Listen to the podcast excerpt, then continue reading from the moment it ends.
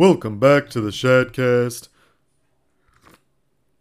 Ugh, Ronnie, that coffee is too hot. It's burning my tongue. Welcome back to the Shatcast. I, of course, am your host, William the Shatman Shatman.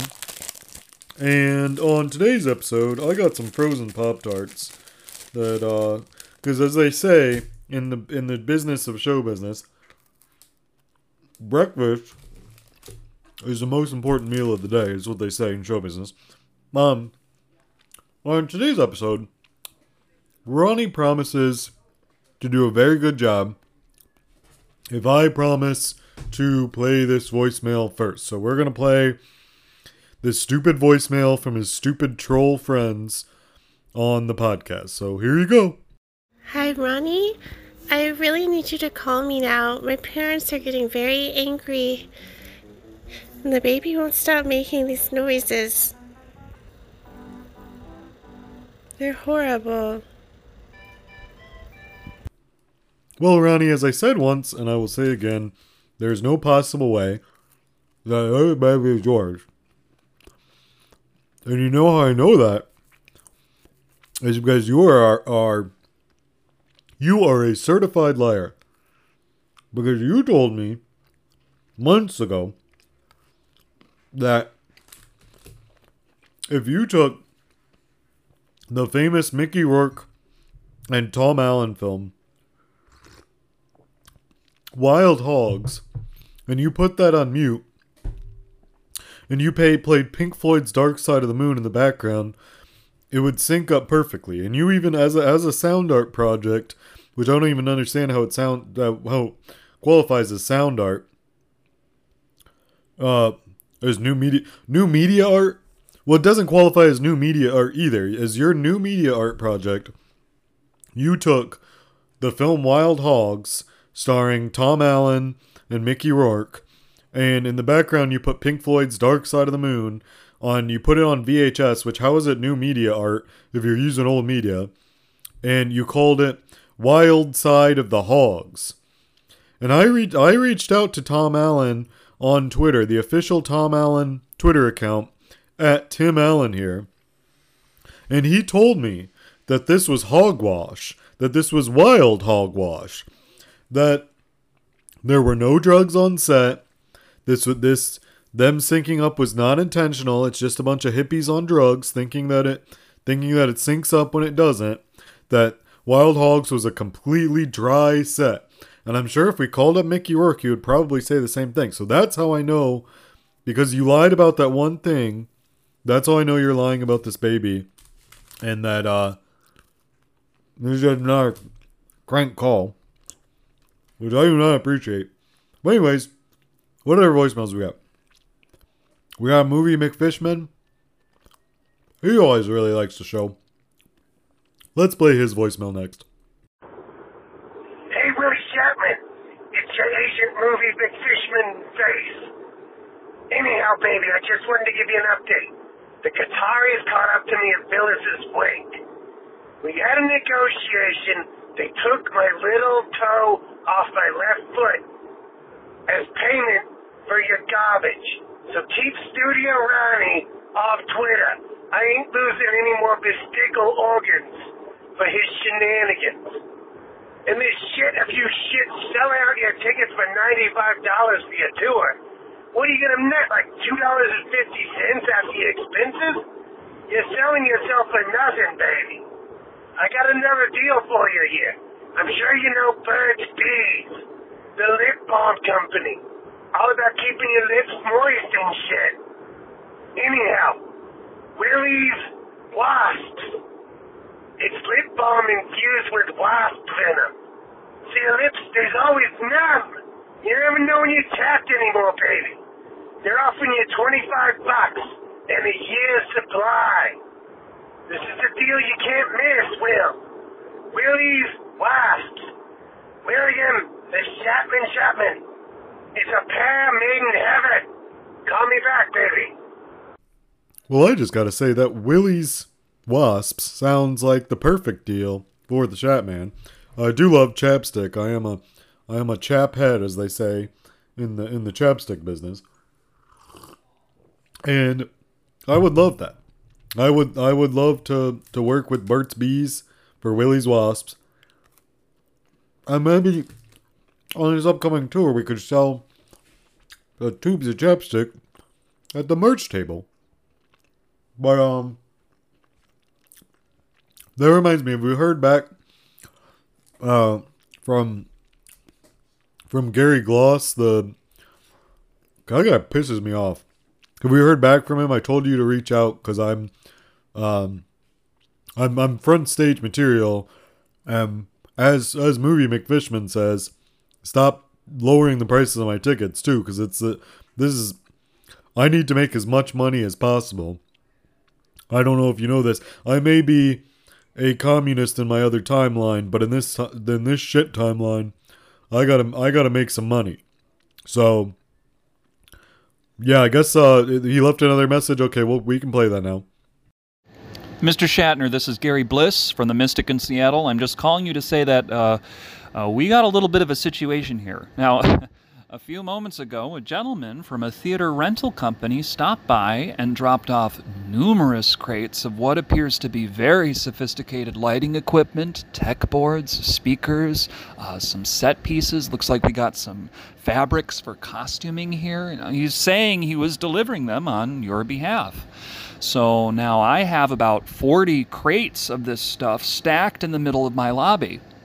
Okay, so uh, I reached out to Ronnie about this, said we had all these crates in here. What are you going to do about that? He told me to have my technical crew unpack the crates and load them onto the main stage theater. And then he sent me a bunch of specs about how he wanted this equipment configured included some YouTube videos and, and, and I don't know, some, some keyboard things, okay? Then he hung up. All right, so uh, this is unacceptable. Now, let me be clear on a couple of things. One, you do not and will not have access to our main stage theater. The main stage is a union house, and even if you were a professional company, show, tour, or act, it is booked for the next three years. In fact, Strictly Siegfried will be performing on the main stage the evening that your Shat Show thing will be going on in the cellar space. You agreed to this. You signed a contract for this. You will be in the cellar space. Two, there will be no unpacking or loading in of anything by anyone. We will not be providing you with a run crew. There is no technical staff for this. There is no tech process. Okay? The day of, a company representative will take you down to the cellar 20 minutes before curtain. You will have that brief time to make minimal adjustments to the room. Now, whatever shows up to be your audience at that time will be let down five minutes before your show time. Okay, that that is your tech. If you want lighting effects, you can turn the lights on and off via a switch on the wall. If you want music, you can use the boombox in the room. We also have a lectern and a small movable platform, should you need it. folding chairs will be set up for your audience. And, you know, hey, if you require a projector, you can rent one from our facilities department for a nominal fee. That will be set up in advance. But that's it. That's all you're getting from us. Now, as for these crates of equipment, I, I, cannot have stacks of this stuff cluttering my lobby, especially when we have a show on the main stage. I will not be storing any of this stuff for you because I have no space for it. Okay? Now, in 15 minutes, 15, if I do not hear back from you or Ronnie or anyone involved or associated with your show, I will have my staff strike all of the crates out of our theater and into the back alley. Okay? Mr. Shatner, I cannot keep hand holding you through this process. I've gone over everything with you and Ronnie by phone and by email repeatedly. I hope you take a moment to appreciate the tone of my voice right now because I cannot keep devoting my time to this matter or you are set. I have run out of patience. Okay? Goodbye, Mr. Shatner. This is completely unacceptable. I'm not going to be. I am William the Shatman Shatman, and I am not going to be talked to to that way by someone who runs a theater. A theater.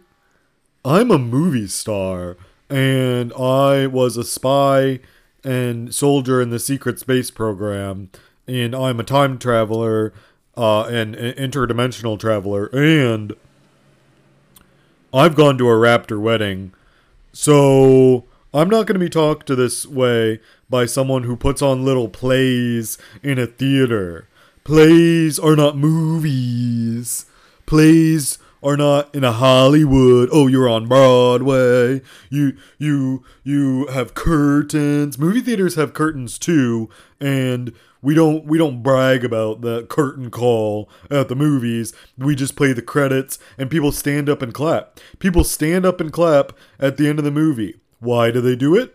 No one knows. Are they clapping for the for the projection person? No. Are they clapping for for the popcorn? No. They're clapping for the actors and the directors who aren't even and the, the key grips who aren't even there because the movie was already filmed somewhere else and then it's being shown there but they're so overwhelmed by the, the by the power of movie magic that they stand up and clap but plays you have to do that in person that is pathetic and i'm not going to be talked to that way by someone who has to do things in person in 2021 in the age of technology so I'm gonna I'm gonna call my lawyer again. I'm gonna call my lawyer again, and we're gonna get this all worked out. Oh, we got a message. We got a message from Thomas. Okay, we're gonna play message from Thomas. Hopefully, we can get all this shit worked out. Cause I'm fucking I'm tired of I'm tired of the disrespect. The Shatman deserves more than this than this disrespect by someone who's in plays. Hey, William, this is your attorney Thomas. I got your voicemail this morning uh, regarding the Mystic Theater up there in Washington. So you're telling me that you're angry that they are putting you in the cellar space instead of having you on the main stage. And also, you shouldn't be forced to pay the difference in sales if you're not able to if you're not able to uh, what does it say here um, sell at least 30% of the seats. Uh, so I went ahead and looked at the contract that you signed with the Mystic. And unfortunately, William, it's pretty airtight. Um, you agreed to be in the cellar space, and you agreed with the disclaimer that you are obligated to fill at least 30% of the seats. Um, in Seattle contract law, they're pretty strict on interpretation of contracts. Uh, they look at the four corners of the document and they don't consider any extraneous side deals um, or anything outside of that contract. Okay, they look they look at the four corners of the document, um, and within the four corners of the document, that's how they infer, um, you know, the intent, the the parties, the subject matter of the con- uh, of the of the contract, what your obligations are, what their obligations are, etc., etc. Um, rarely are you able to get out of a contract like this. Um, the only options I could think of are the following. Okay. Um, we could anticipatorily breach and say, hey, we're not going to be coming to the Mystic. Uh, we are not going to perform our obligations, and we're going to sue um, based on a defensive formation in that there was a mistake.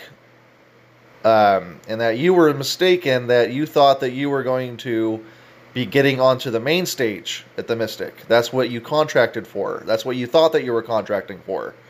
Um, and because you thought that you were contracting for the Mystic uh, main stage, because I mean, obviously you're William the Shatman Shatman, you're not some, you know, bottom feeding cellar dweller, right?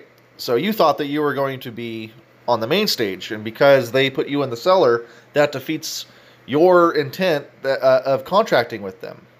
So basically, we'd be arguing a mistake of formation. The problem with that, though, William, is that it's costly litigation. Okay, we could be in court with these people for a couple years fighting on this one issue.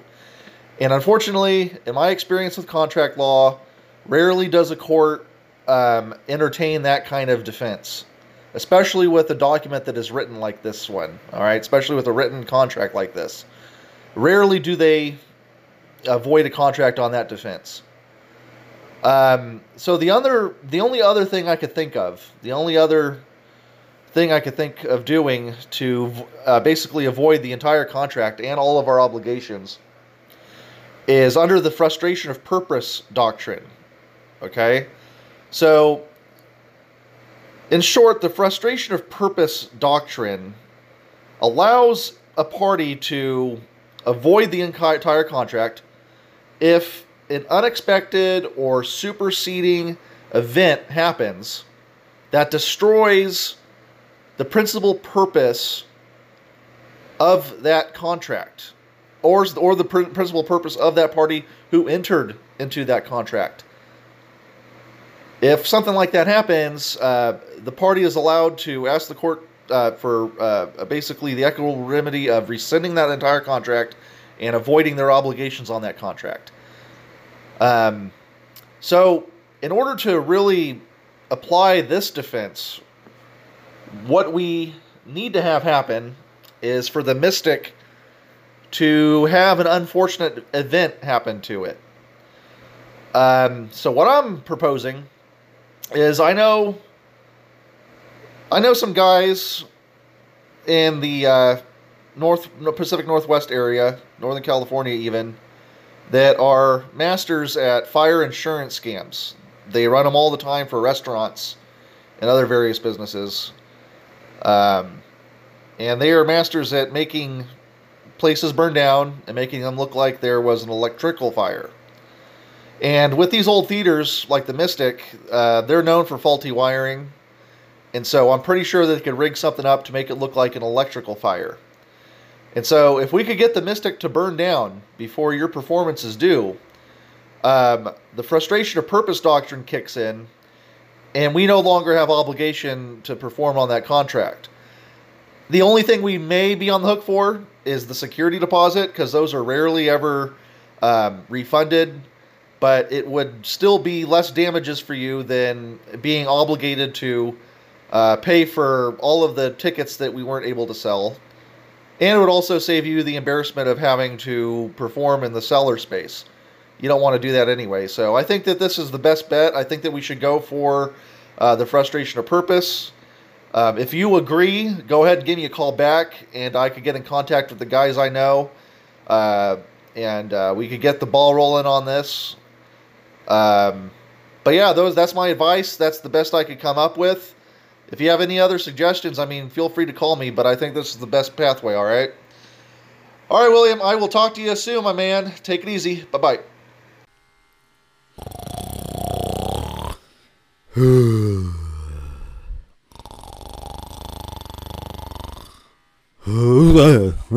what? Huh? What? Oh, we're still we're we're still on the air. Okay. Thank you to Thomas for that legal advice. Uh sorry that I fell asleep a little bit. I think it was the combination of the the Pop Tarts and all the the legal mumbo jumbo, and I think Studio Ronnie might have given me decaf. Uh when I, I need my I need my coffee like I need my gas. Leaded. But uh that that sounds great, Thomas. Go, Ronnie, go ahead, give Thomas a call back. Tell him whatever he wants to do. Uh, I trust his legal advice, so we can go ahead and do it. And we will be back with you on the Shatcast probably tomorrow, maybe the day after if I take a day off. I've been working a lot, and this this tour is getting kind of stressful. I might need to. I mean, I might need to jump on the old hog and, and, and take off for a little bit, but we will be back with you. Uh, after a while. Stay shady, everyone.